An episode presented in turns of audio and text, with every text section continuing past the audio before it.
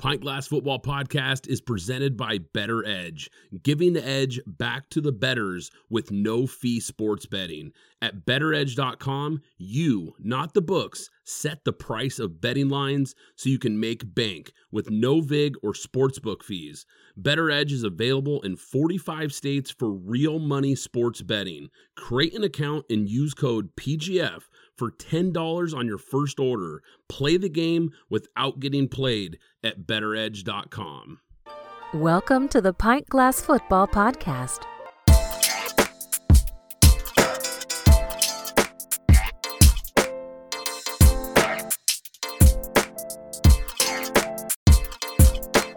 This is Pint Glass Football. Drink beer, talk football. If you're new to the show, be sure to subscribe, rate and review the podcast, follow on social media, Facebook, Instagram, and Twitter at P G F Podcast. I'm your host, Brad Fowler, and McKenzie Brewing is the official beer of Pint Glass Football. Follow them at McKenzie Brewing and mckenzie brewing dot com to check out their lineup of award-winning craft beers.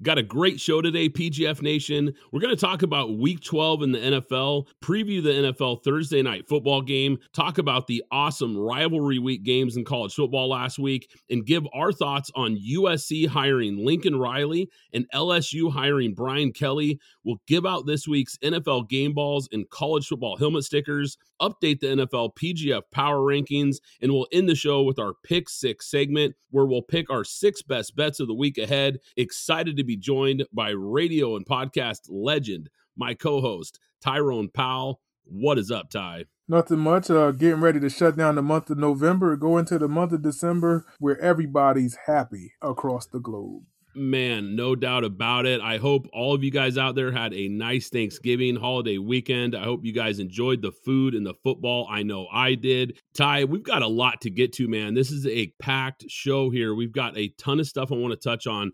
Let's dive into the N F L Week twelve. I want to start with the Baltimore Ravens. This game wasn't the most exciting game to watch from an offensive standpoint. It was actually pretty ugly. Going up against the Browns, A F C North battle, the Ravens pulled out a close win here.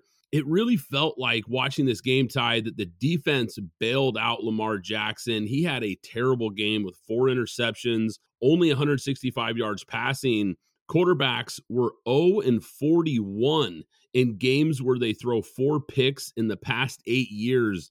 Yet the Ravens defense really picked them up, carried them to the finish line in this game. What are your thoughts on the Ravens after this win? A close win, but what are your thoughts on that game? Specifically, I think this is a wake-up call type of game. I think that Lamar Jackson definitely has to get his act in order. He forced a lot of passes, so they actually did what they wanted him to do. But the one thing that he had on the other side of the ball was their offense, led by Baker Mayfield, who we know specifically Brad likes to tear apart. So that saved him, unfortunately. But uh, any other game, this would be a losing situation. So again, like I said, this has to be a wake-up call for the Ravens while they are still in the hunt to be one of the better teams in the A F C. Yeah, you're right, Ty. They've got the number one seed. If the playoffs started today, they've got a good record, no doubt about it. But I think you're right as far as wake-up call, because you look at this team, they've had three overtime games. They've won three games this season when trailing by double digits. They needed a sixty-eight-yard field goal to beat a oh ten and one Lions team. Now, I want to give credit to Baltimore. They often find ways to win games like this, but I'm not sure how much I trust them come playoff time. I can trust them come playoff time. It's just that it has to simplify for Lamar Jackson. With me saying that, he has to take what the defense is giving him, not just settling to try and thread the needle and make a quick pass happen. Some of those interceptions happen with passes in front of him that he didn't read the linebackers jumping right in front of the, the running back to pick off one of the passes. Uh, Mark Andrews was open a lot and making these plays happen a lot. He was underthrown often. So it, it is all on Lamar Jackson. Lamar Jackson has to be better. I, I agree with you. I think this is a guy who's going to bounce back. I think this is one of those games that just didn't go his way. He made some errant throws like you touched on, but he's been carrying this Ravens team most of the season. Now, these last couple weeks, the defense is starting to play a lot better. So if he can cut back on the turnovers and start playing like he was earlier in the year, I think they're going to be just fine. So I'm with you. I like that take. I want to shift to the Green Bay Packers. The Packers roll. Bowl with an impressive win over the Rams, thirty-six twenty-eight. The Packers really dominated. Rodgers threw for over three hundred yards, two touchdowns.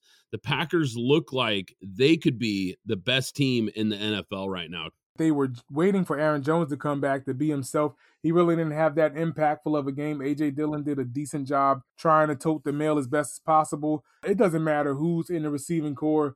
As long as you can get a step, Aaron Rodgers can hit you. There were a few pass plays that I've seen not only happen in this game, but throughout his entirety of his career, where people could not only be step for step, to the point where there's like a paper-thin, you know, margin of error for a pass to get through the window, and he can complete the pass. And he did it in this game, and it's like, what else can happen? How many defenders can they put there? Jalen Ramsey can't cover everybody. I think the Packers have to step up for him. They have to put this together as a team to get to the Super Bowl and make this happen. There's no more excuses for the Packers, as much as it has been on Aaron Rodgers for years. Yeah, Ty, and I want to flip it and look at the other side of this, because the Rams are a team that's suddenly in a free fall. Stafford has three pick sixes in the last three games. He's really regressed in this offense. They don't look anything like the team they did a month ago. And I think the bigger story is the Rams, Ty. As great as the Packers have looked and as good as they've looked, and they certainly look like the class of the N F C right now, after a seven and one start,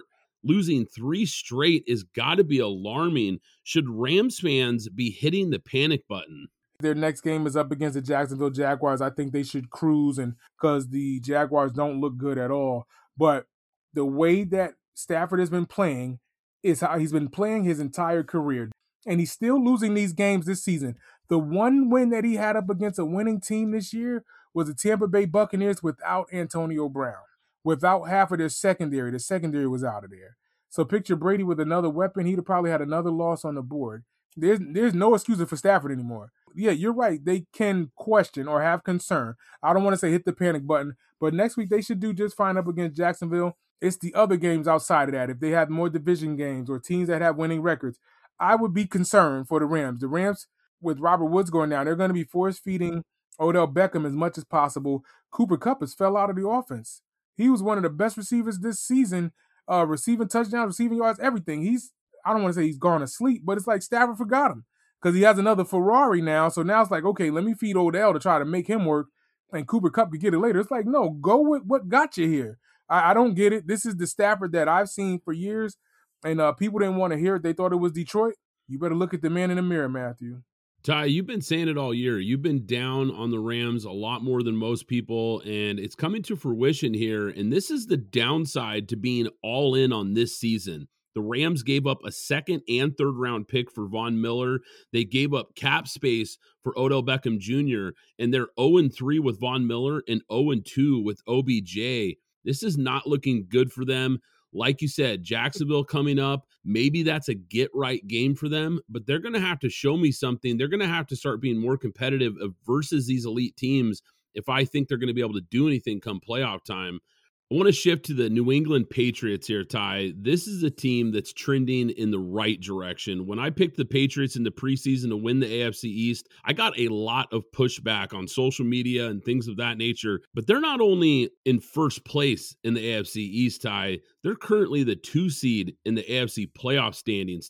The toughest part of their schedule will start to come around as of now. Mac Jones has done a great job, and this is going out to everybody that has something very foul to say about Mac Jones, thinking that he shouldn't be a starter, so on and so forth. Mac took those lumps. Now he's bounced back. He turned his thing around for the Patriots. Now they're leading, doing what they can, and now Cam has gotten a job in Carolina, and he's struggling like crazy. So it's like, is Bill Belichick really the genius? Is he really the evil genius? I think so. Um, but like I said, at this portion of time, within their schedule, I, I really want to see how he pulls out the latter month of December, because this is where the Patriots usually turn it on. I remember when Tom Brady was with the Patriots, he said they usually play their best football in the months of November and December and then go into the playoffs as strong as they can. They beat the Titans, led by Ryan Tannehill, which I've been trying to tell people for a long time. I don't believe in him, uh, especially with him throwing under one hundred yards passing. You know, no Julio or no A J. Brown, and they really had to make him make plays with other players. The next couple of games are as follows. They play the Bills, the Colts, the Bills, the Jags, the Dolphins. One game should be an easy win, which is the Jags. The rest of them should be true tests. Those are all tough games, including that Miami game, because Miami always plays them tough because that's the division rival. We will see how that all pans out, but this is a great job by Mac Jones, nevertheless. Ty, you're certainly right about Miami. This is a team that's all of a sudden trending in the right direction. They've rattled off four straight wins. They're starting to look like a lot better team. They're starting to look a lot like the team we expected coming into the year, and that's not going to be an easy out. The Bills matchups we talked about recently on the podcast, those are huge, huge division matchups. That's going to tell us a lot about this team. I think you make a great point with their upcoming schedule, but you've got to be confident if you're a Patriots fan by the way they've played recently. They blow out the Titans on Sunday by twenty-three. You hit on it, Ty. This team has crumbled around Ryan Tannehill. He's not a good enough quarterback to carry a team when he doesn't have his weapons around him. And quite frankly, most quarterbacks aren't. There's only a small handful of guys who can elevate a team when they don't have their best pieces, but Tannehill is certainly not one of them. That team has really fallen on some tough times with injuries. Regardless, it was still an impressive win by them. They've won six straight, and they've won by at least eighteen points in five of those wins. So these have been some pretty dominant victories.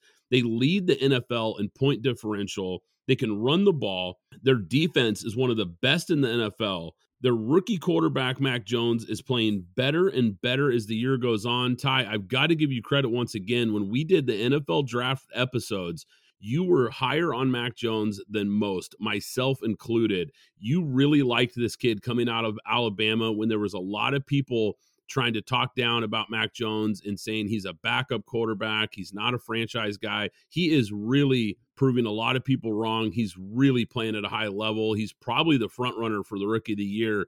He is guiding the ship for this team. Now, granted, he's got a nice team around him. He's got a great coach, a great system, but he's really playing at a high level for a rookie right now. He's taking care of the ball. He's efficient, and he is leading this team to some wins right now.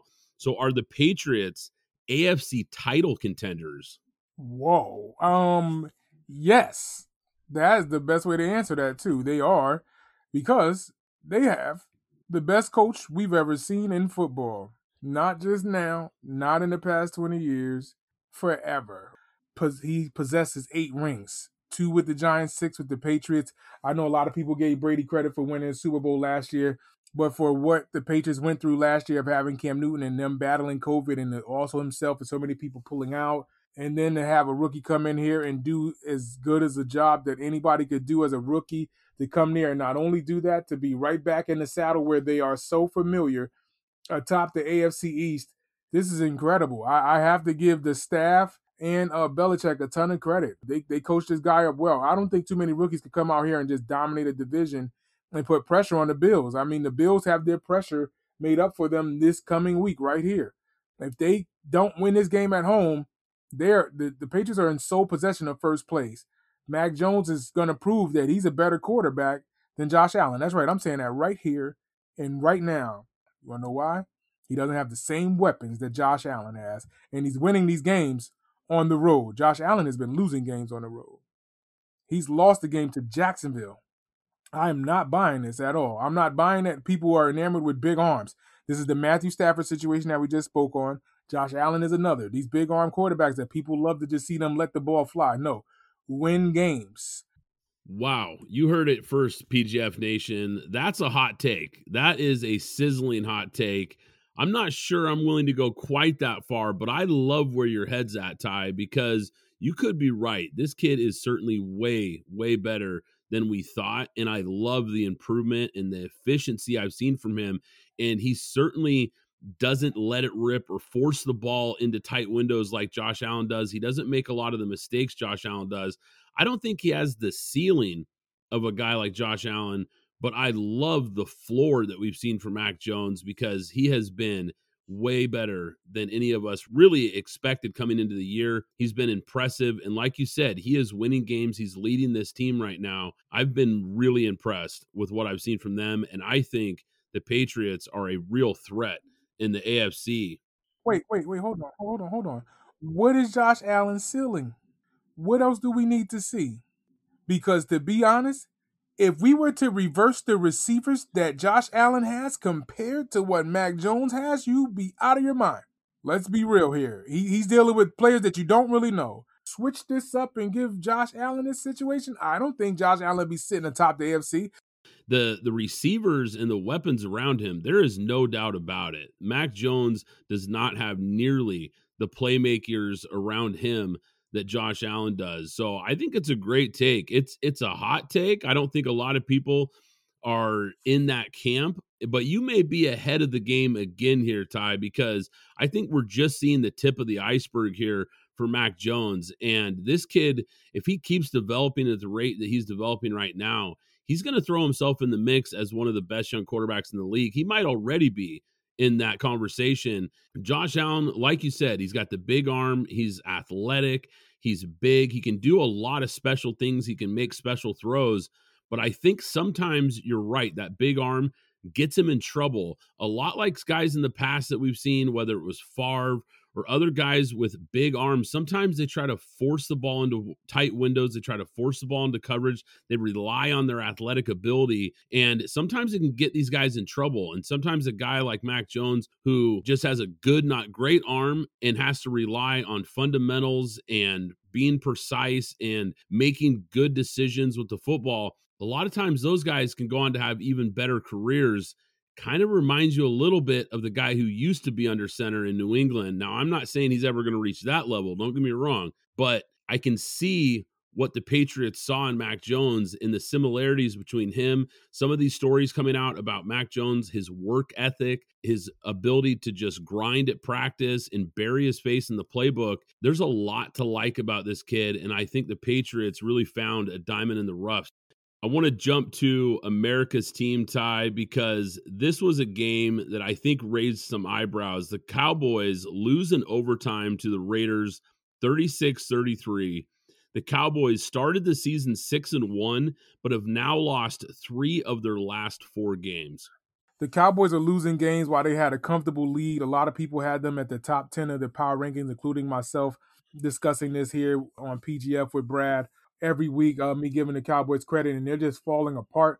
And I think it's more or less to the injury and the COVID situation as well, but they're just unhealthy or having things happen at the wrong time. Now, for me also to put Dak in M V P conversation, he has to step up and be able to do this because they have a ton of weapons on the offensive side of the ball that they shouldn't fall off too much. Their unfortunate situation is that they lost this game because they let too much happen in the first half to them. That defense needs to turn this thing around. As strong as they were earlier in the season, people are finding their ways to score the ball on them. And this is the reason why I call this insulting, is because the Raiders went to town on them with a receiver that has not been there longer than three weeks. Deshaun Jackson was the one that was ripping them apart. And you know he loves to tear the Cowboys apart. What else do you guys need to read about him? He likes to show off down there in Dallas. And it didn't matter what you guys did. He still was able to make things happen. Even Darren Waller got knocked out the game, and they were still fine and did enough to go to overtime and win this game late. Dak, you need to get back to that M V P caliber situation.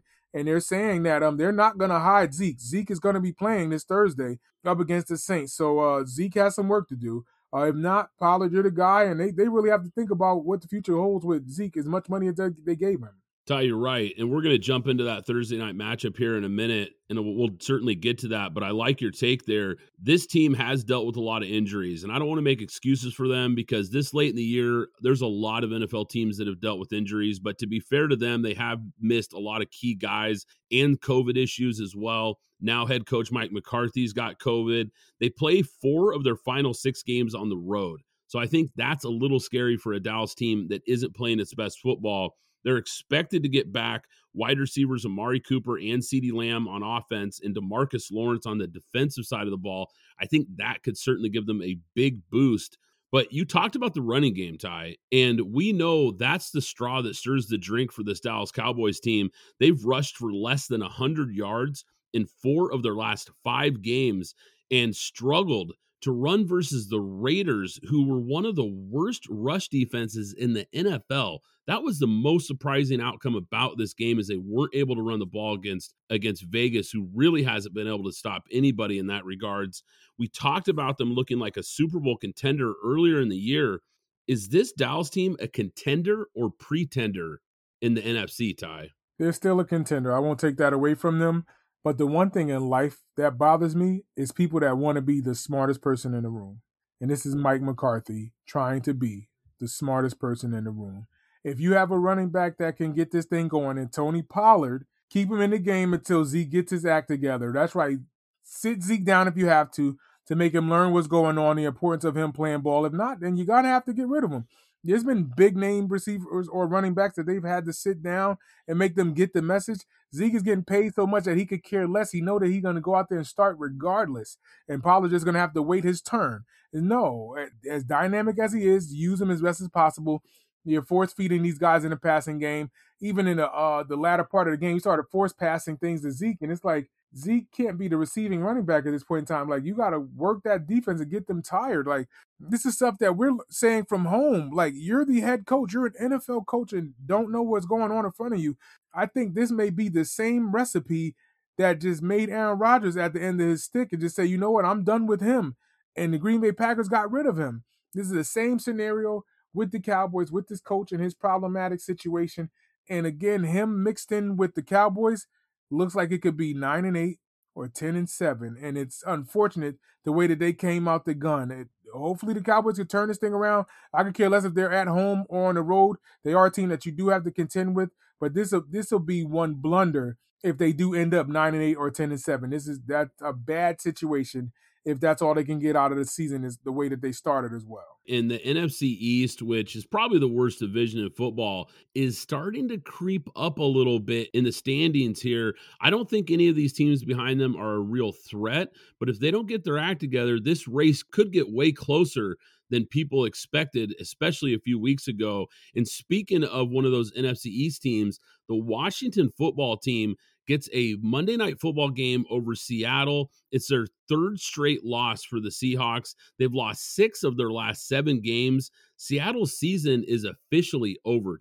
If you watch a Seattle Seahawks game to its entirety, you will turn the channel or you will become disinterested or you will have a lot of things to say about the Seattle Seahawks.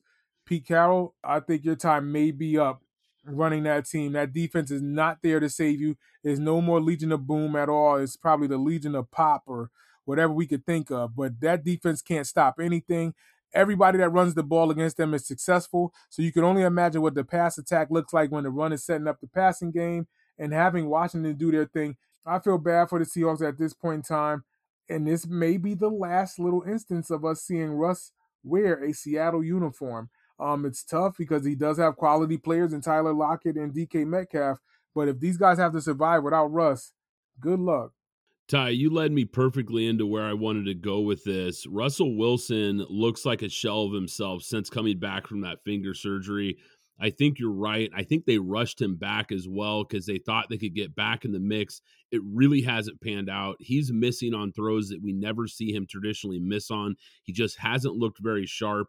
We know how good Russell Wilson is when he's healthy, but this team is going nowhere. We know that. It is over for these guys. The offense looks prehistoric. It's not innovative. It's not fresh. It's not hard to predict what they're going to do. The roster has holes all over the place. You touched on Pete Carroll, and I wanted to go there as well because Pete Carroll signed an extension last season that goes through twenty twenty-five. He looks old. He looks tired. The team is going backwards. There's rumors that Russ wants out. That's been uh, in the media for over a year now. Pete Carroll is an all-time great coach. He's got a ring. He's a, a multiple-time champion at the collegiate level, coached in multiple Super Bowls. This is a guy who's probably going to get a gold jacket when it's all said and done. But I think you're right, Ty. I think his time has come. But that extension makes this really tricky. So who is with Seattle next season? Russell Wilson or Pete Carroll? I think it's Pete Carroll. Uh, the crazy part about this is I think that if Russ leaves, I think Pete Carroll will end up retiring probably the year or two after it. I don't think he'll be in this game long. I think that he's trying to stick around until he could pr- do what he promised to get Russell back to a Super Bowl. There's nobody trying to spend money in that organization to try and get that defense right. It's all downhill from here for the Seahawks. I think Russell will go somewhere else, try and find a better ending to his career. I think he's going to force his way out of there because you're right. I think with the contract extension with Pete Carroll and they extended the G M contract as well, it's going to make it really tough for this ownership group to move the coach and G M. And this is a G M who has missed repeatedly on draft picks these last several years. And it's a big reason why this roster has so many holes. it's gotten really ugly in a hurry in Seattle. And it's kind of shocking because this is a team that's been very competitive since Russell Wilson and Pete Carroll have been there. So it'll be really fascinating to see how the rest of this year plays out in the offseason, certainly. But Ty, I want to put a bow on week twelve here, give out our N F L week twelve game balls. Why don't you tell us who you got this week? I have to go with Derek Carr for the impressive uh, amount of pressure he was under to make this happen on Thanksgiving, no less. And everybody, including myself, I did not think that the Raiders could go into Dallas and win that game. And he did it with half of his guns out, and let alone Darren Waller got knocked out, and he still won that game. I cannot give more credit to anybody else than Derek Carr for the impressive start that he had in that game. Impressive. Uh, he, I really want to say single-handedly he took care of the Cowboys. Yeah, he was. He was lights out on Thanksgiving. That was a big win. They were a big underdog in that game. They had lost several games in a row going into that game. I certainly didn't like their matchup in that game. I thought that Dallas would be able to run the ball down their throat and dominate, but that was not the case at all. And Derek Carr was a big part of it. And like you touched on earlier, losing your number one weapon in Darren Waller and still being able to go out and play that well and beat a pretty good Cowboys team, I was impressed by that. I like that pick, Ty. I'm going to give my game ball to Leonard Fournette, the running back for the Tampa Bay Buccaneers. Everyone was talking about Colts running back Jonathan Taylor going into this game, but Fournette stole the show with one hundred yards rushing, seven catches for thirty-one yards, and four total touchdowns, three on the ground, one by way of Tom Brady. The Bucs get a big win, and Leonard Fournette led the way for this Bucs offense. So he gets the game ball from me. But Ty, we got a Thursday night football game coming up. I want to take a look at this game, get your thoughts on it. We've got Cowboys Saints. Right now, the Cowboys are a five-point favorite at better edge dot com. Cowboys, we talked about earlier, this feels like a must-win game for them. This is a team that's reeling. They've really got to get back on track here, or they could really lose some ground in the N F C playoff picture. Las Vegas just made this game so scary with that spread. I feel like they're way better than what the Saints have been able to produce this season. And the crazy part about it, the way that they looked up against the Bills, where the Bills' defense isn't that great, I feel like the Cowboys should be able to know that the importance of this win means everything, and five points shouldn't cut it. I feel like this is a threat that the Saints could still win this game, especially as they start to add pieces back to this offense. I'm cautiously going with the Cowboys. I don't think they cover the five. Something is up, man. I feel like this could be one of those nail-biting type of games that just comes down to the wire. But the Cowboys should win this by more than one possession, but I don't like what Las Vegas is up to. I'm, I'm going with the Cowboys to steal this game, uh, uh, not by blowout, though. Ty, I think that's a spot-on take, and I am totally with you. I like the Cowboys' money line, but give me the plus five for the Saints because I think this game is going to be closer than people realize. The Saints have been in a free fall, losing five straight games, but this Saints team is at home, and that's key here. We know how good that home field advantage is for them. They're twelfth in yards per game allowed and points per game allowed. They're third best in the N F L versus the run, only allowing ninety-one point nine rush yards per game. I think that is key because this is a Dallas team that we know is at its best when it runs the ball. I think they're going to have trouble doing that in this game, and that could put a lot more pressure on Dak and these guys to put up points. I'm not sure. This is a tricky game for sure, Ty. I think this is an interesting spot. Plus, you look at the Saints, they've got Alvin Kamara coming back. He's been practicing this week. I don't know how much playing time he gets in this game. I'm not sure if he's going to be one hundred percent or how fresh he's going to look in this, but getting him back, I think, gives this team a boost because we know how much he means to this team. So, Ty, we're in agreement here. I'm going to take the plus five at Better Edge. I think I'm going to take the Cowboys' money line. But, Ty, I want to shift to college football. Rivalry week last weekend. It was absolutely awesome. There were so many great games. I want to run through these here, Ty, and we've got a couple big ones to touch on as well. L S U beats Texas A and M. Ed Orgeron goes out a winner. This was a pretty surprising win here. Two teams that started the season in the top fifteen and really never lived up to their preseason hype. This is the bad part about the situation that Orgeron led out of the organization as soon as they did because he actually tried to do the best that he can for the percentage that he had as a coach at L S U, I don't think that this was rightful for him to be taken out of there. But I think they wanted a bigger name, and this is the way that they're going. For the way that he coached and got them to get one uh, up against a quality coach himself and Jimbo, uh, I can't take away too much from him. But I, I got to give the Tigers their just due to fight this one out and uh, get this done in front of a, a huge crowd of people that came out there to support him. It's definitely crazy what's going on there. And we're going to get to the L S U hiring of Brian Kelly here in a minute. But yeah, it's it's crazy the way that whole thing unfolded. I want to jump to North Carolina State beating North Carolina thirty-four thirty. This was an incredible back and forth game. U N C was down fourteen nothing, but outscored North Carolina State thirty to seven after that point. They go up nine. North Carolina State scored with a minute thirty-five left, recovered an onside kick, scored again to take the lead with a minute and nine left on the clock, and they hang on to win in a thriller. This is shocking because the way North Carolina had made this a game and took the lead, and them going up and back and forth with this team, and, and North Carolina State getting this great play late, uh, and they were throwing jump balls to McKenzie. I, I think that's how you pronounce his last name. The way that he won the game, and he caught the ball and looked at the ref like, I'm in bounds. And the look that he gave him just iced the cake for me. And I'm like, man, there's enough time for North Carolina to come back and get in this game. And, and they couldn't. Shout out to the Wolfpack for them pulling this off, because I really thought North Carolina was going to steal that game and win that North Carolina rivalry, but it didn't happen that way. Yeah, Tar Heels are another team that had a big-time ranking coming into the season this year and never lived up to it. They just couldn't get it going this year. They had some nice wins, but they just couldn't put a streak together. Really didn't live up to that hype for sure. A disappointing year for them, and it ends on a sour note, losing to in-state rival, but it was a heck of a game for the fans, that's for sure. Baylor takes care of Texas Tech in another great game, twenty-seven twenty-four.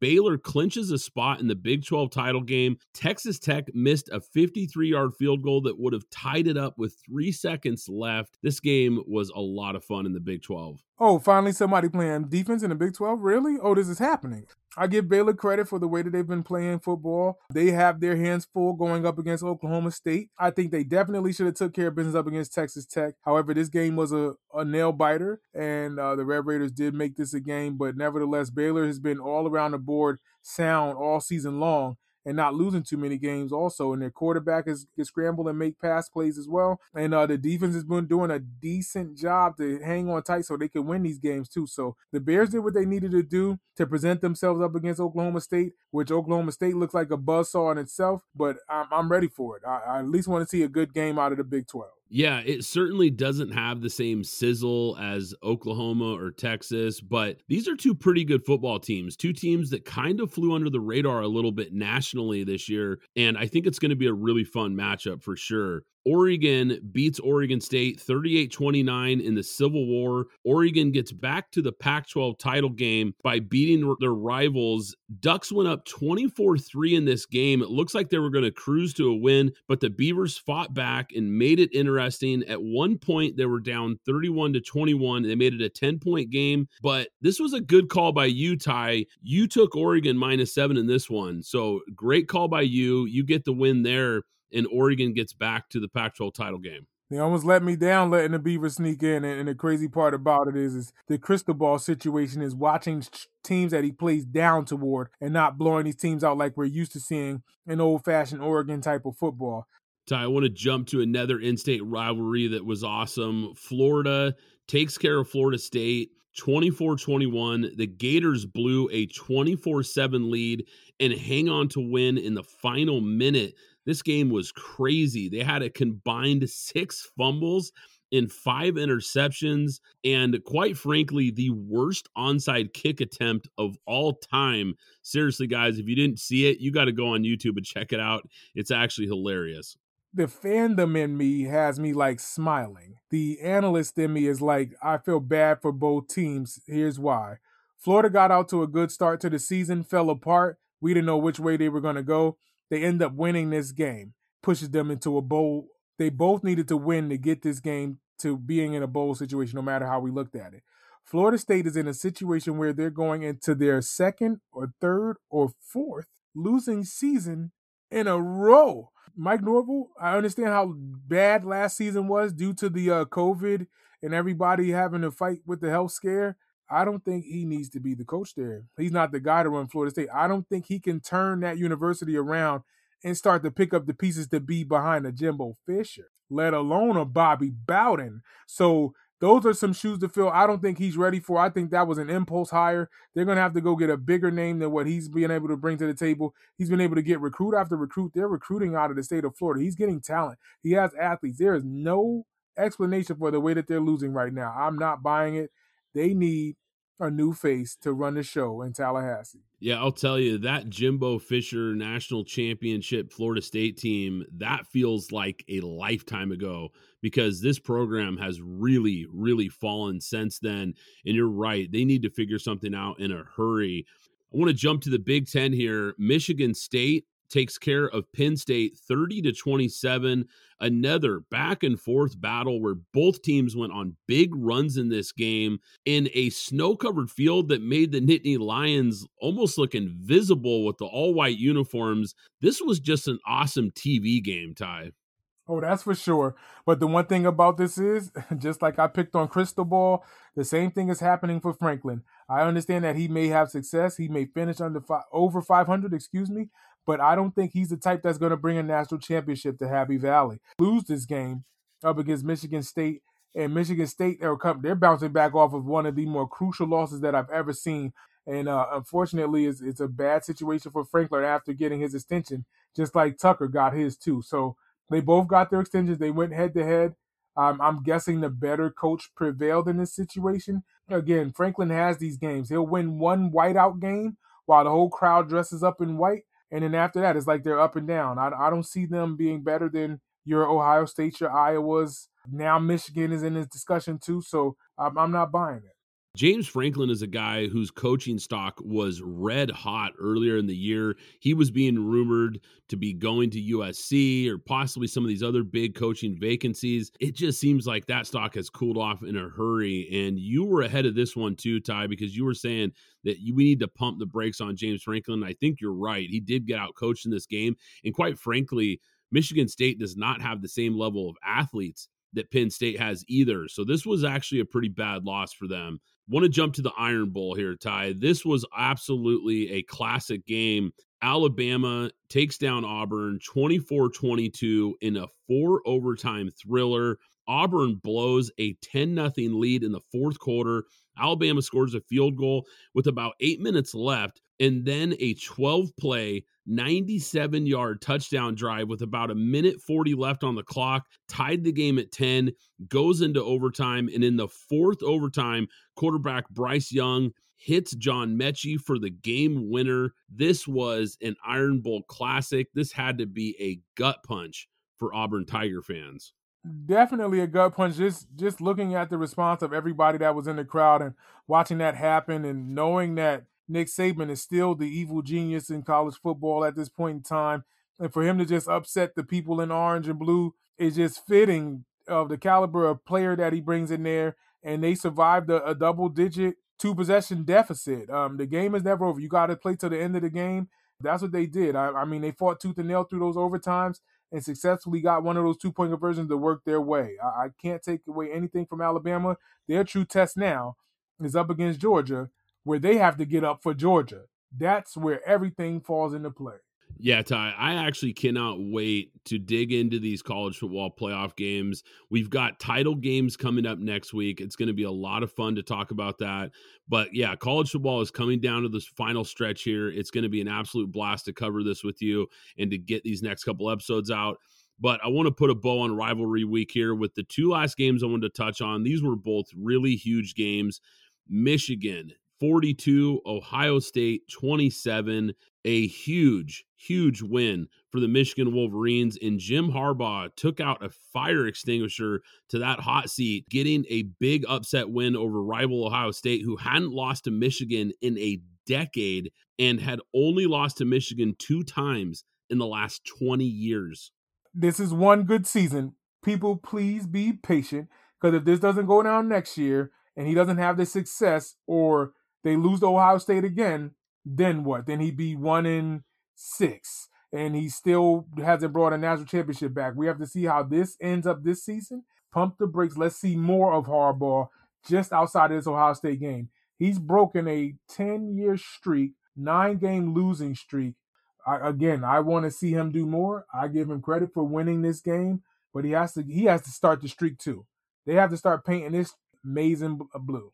Yeah, Ty, I think that this earns him a ton of credibility with the Michigan alums and the Michigan fan base, though, because, like I said, this is a guy whose seat was really getting hot because they were really getting tired of being beaten by their rivals year in and year out, and he put an end to it this year. Yeah, it's one win, and we got to see if they build on it. We got to see if they can get into the college football playoff, possibly make some noise, but I still think that this is a great season by them. I think that he's actually had a pretty successful run at Michigan. It's just been the losing to the rivals that's really been a thorn in his side, and this is a big feather in the hat for Jim Harbaugh. This was a wire-to-wire win. This wasn't one of those fluky rivalry games where you see a bunch of muffed punts and a blocked field goal and a, a scoop and score or a pick six and a bunch of kind of bizarre type of plays happen, and all of a sudden the the underdog rises up and wins. This was a dominating performance. There's no doubt about it. Michigan dominated both lines of scrimmage in this game. Michigan ran the ball down Ohio State's throats, and just like Oregon did when they beat the Buckeyes, you said, Ty, there's a blueprint to beat Ohio State. Well, Michigan certainly got the memo. Michigan had four sacks, eight tackles for a loss. Ohio State had zero sacks, zero tackles for a loss. I think that stat is really telling in this game. And the crazy part about it is, is looking at how the way that they lost, and I really had to pay attention to how they came out. Ohio State runs a four two five, so they have two linebackers, and the rest is their secondary players behind the defensive line. Their linebackers are out of position almost every play. The middle of the field is wide open if they get a hat on a hat every running play that they want. Ohio State, they're going to have to change that scheme. It's going to look bad if they don't, especially if they go up against teams that can run the ball. Ty, I want to jump to another big-time game, a big-time rivalry game in the Big twelve. Oklahoma State takes down Oklahoma thirty-seven to thirty-three in the Bedlam series. The Cowboys pull off the win over O U for the first time since two thousand fourteen. Oklahoma felt like the more talented team, but Oklahoma State feels like they've been a more complete team in the Big twelve this year. The one thing about Oklahoma State is that they have a balanced attack. They can run the ball, they can pass, and they have a quarterback that is a threat scrambling. So uh, if you haven't watched the Cowboys play, this is awesome football, especially for them to go up against an Oklahoma team that was all back against the wall type of football, especially with their freshman quarterback, Caleb Williams, taking over after Rattler didn't have the impressive start that he was supposed to be having. Shout, shout out to Oklahoma for trying to do as much as they could, but Oklahoma State is clearly the team in the Big twelve unless Baylor can prove otherwise. This was an impressive win, no doubt about it. Special teams really cost Oklahoma in this game. They had a kick return for a touchdown and a dropped punt. Those were huge plays in this game, and the Sooners took a much bigger loss off the field when news dropped that head coach Lincoln Riley has accepted an offer to become the next head coach at U S C. Ty, we got to jump into this. This was a massive, massive hire by the U S C Trojans, getting one of the best college football coaches in the country, a team that's been down for a few years now, suddenly looks like it's got a big-time spark. You may feel that way, and others may feel that way across the board. I don't think he can turn U S C around and make them national championship contender. I think he could turn things around in the Pac twelve. But if he couldn't handle it in the Big twelve and get them a national championship, let alone you look like a genius from actually sitting Rattler and putting Caleb Williams in as a true freshman, and this guy has success to lose one game up until this point. He loses his second game and you leave him? That is absurd the way that you did that. Oklahoma is a prestigious school too. I get it. L A is the ideal place that somebody would want to be, but I don't know if that's your ideal job that you dreamt of all of this time, especially with a team that you're ready for. U S C doesn't have a team that's ready to win eight games this next season. I, I don't think that. Okay, nine. Let, let me be fair. Let's say they go nine and three. Like I, that's, that's not going to get them into the playoffs. I think they'll have a better season, but it's going to take time to turn over. You have an Oklahoma team right now. Next season, I think they could be a threat to be in the playoffs. it looks like more stories keep coming out that a lot of these guys are going to transfer to U S C, and it looks like he's going to be bringing a lot of that talent with him. We've already seen a bunch of Oklahoma commits decommit and look like they're going to follow him to L A. So this could be a big surge of talent coming into U S C, which is a team that already has a lot of talent. It's really been the coaching that has misled them. They've had a rotating door of head coaches and athletic directors that haven't panned out. I think this is a monster hire by U S C. I think it's a huge hire for the Pac twelve. I think it's one of the biggest coaching hires in college football in several years. This is one of the best offensive minds in the sport today. He recruits at an elite level, and he did it without a lot of elite talent in state. And that's the big difference here, is that now he's going to have one of the best high school football recruiting grounds in his own backyard, including the majority of the top-rated high school quarterbacks come out of the California area, the L A area. So this is a guy who's coached two of the last four Heisman winners. He's already bringing, like I said, a lot of those big-time recruits with him. I think it's not going to be long before U S C is in the mix here and competing for Pac twelve titles and possibly getting back into that playoff mix.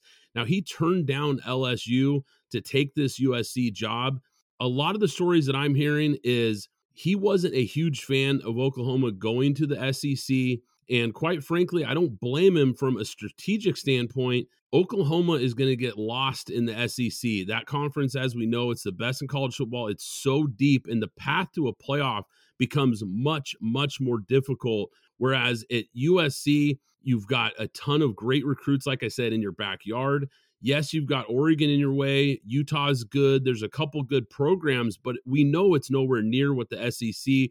Trying to get through the S E C West alone is filled with landmines. So I think from a strategic standpoint and from the resources standpoint, I think that this was a sleeping giant that may just have been woken up.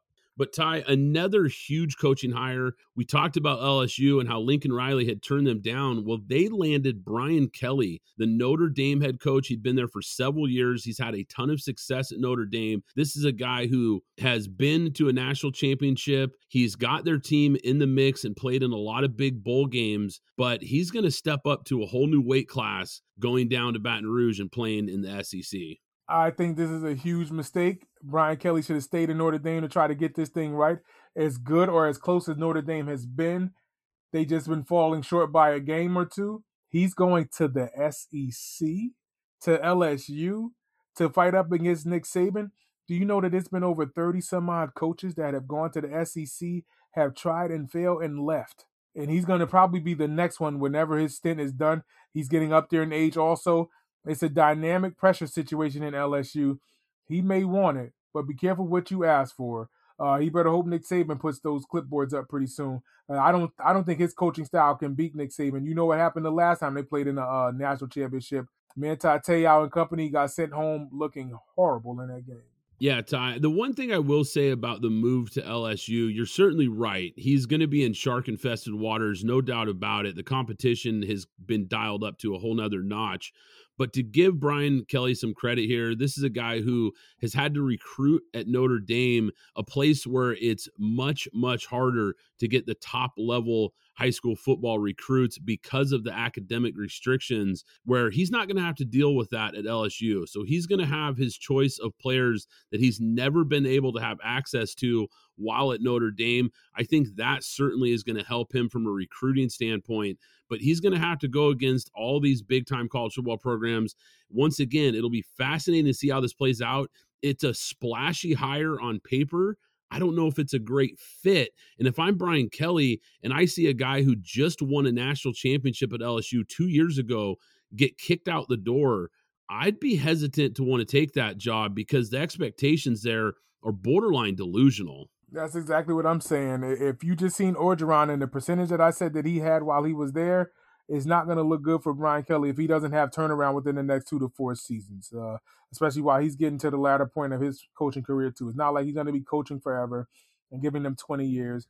And uh, let's let's be real, Notre Dame is falling short. Regardless if they're able to get athletes there or not, they're able to contend and put up at least ten wins a season, get over the hump.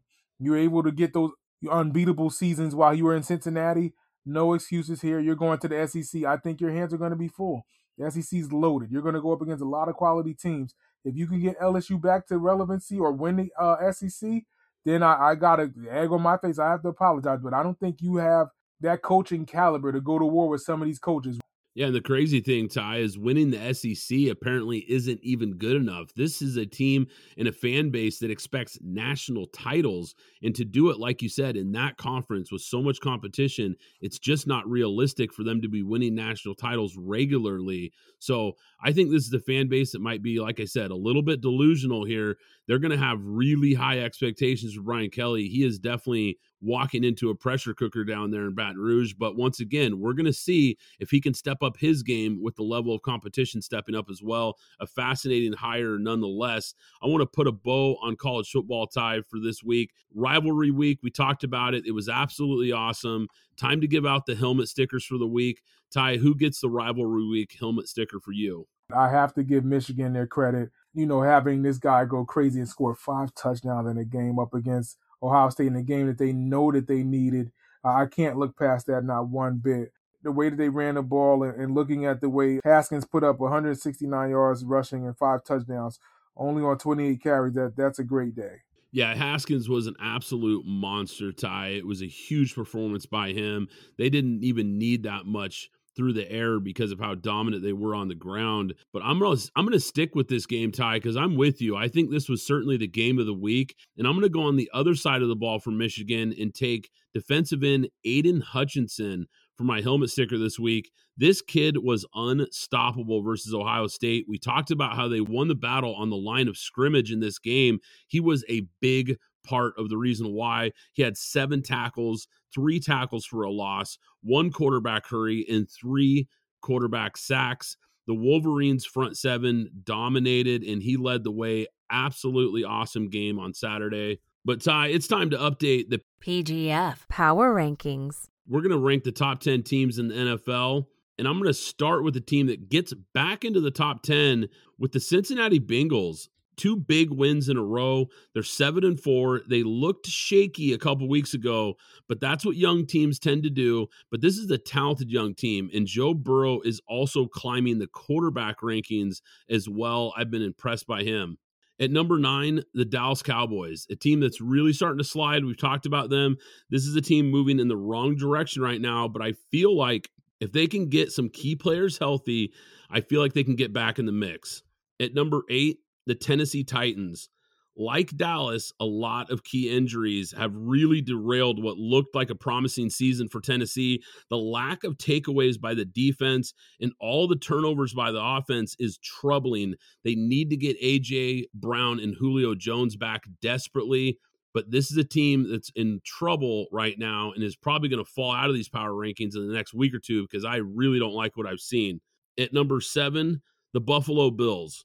This was a nice bounce-back win on Thanksgiving, but this team no longer feels elite in the A F C. We talked about them earlier. They haven't beat a really good team since week five, and I'm starting to have questions about how good they really are. At number six, the Baltimore Ravens. They're eight and three, but the record looks better than they do on T V. The defense is getting better. We talked about them as well. And if Lamar Jackson can get this offense going again, watch out because this is a team that could still make some noise, but I need to see it first. At number five, the Kansas City Chiefs. Coming off of a bye and suddenly after a slow start, this team is back in the mix. Surprisingly, though, it's the defense that's carried them these past four games. If the offense can get things going again and start looking like they were, looking like the team we expected, they could be really dangerous in the A F C that is wide open right now. At number four, the New England Patriots. Since their two and four start, they're rolling right now on the defensive side of the ball, the running game, special teams. They're plus ten in turnover differential. In Mac Jones, we talked about, he just keeps getting better. This team is suddenly looking scary. At number three, the Tampa Bay Buccaneers. Big time road win versus a surging Colts team. When they run the ball like they did on Sunday, they're a tough out for anybody in this league. They were down double digits in this game, but no problem for this team because Tom Brady is still elite, and nobody I trust more in this league in that situation than Tom. At number two, the Arizona Cardinals. Best record in the league, two impressive wins versus the forty-niners and Seahawks with a backup quarterback in Colt McCoy.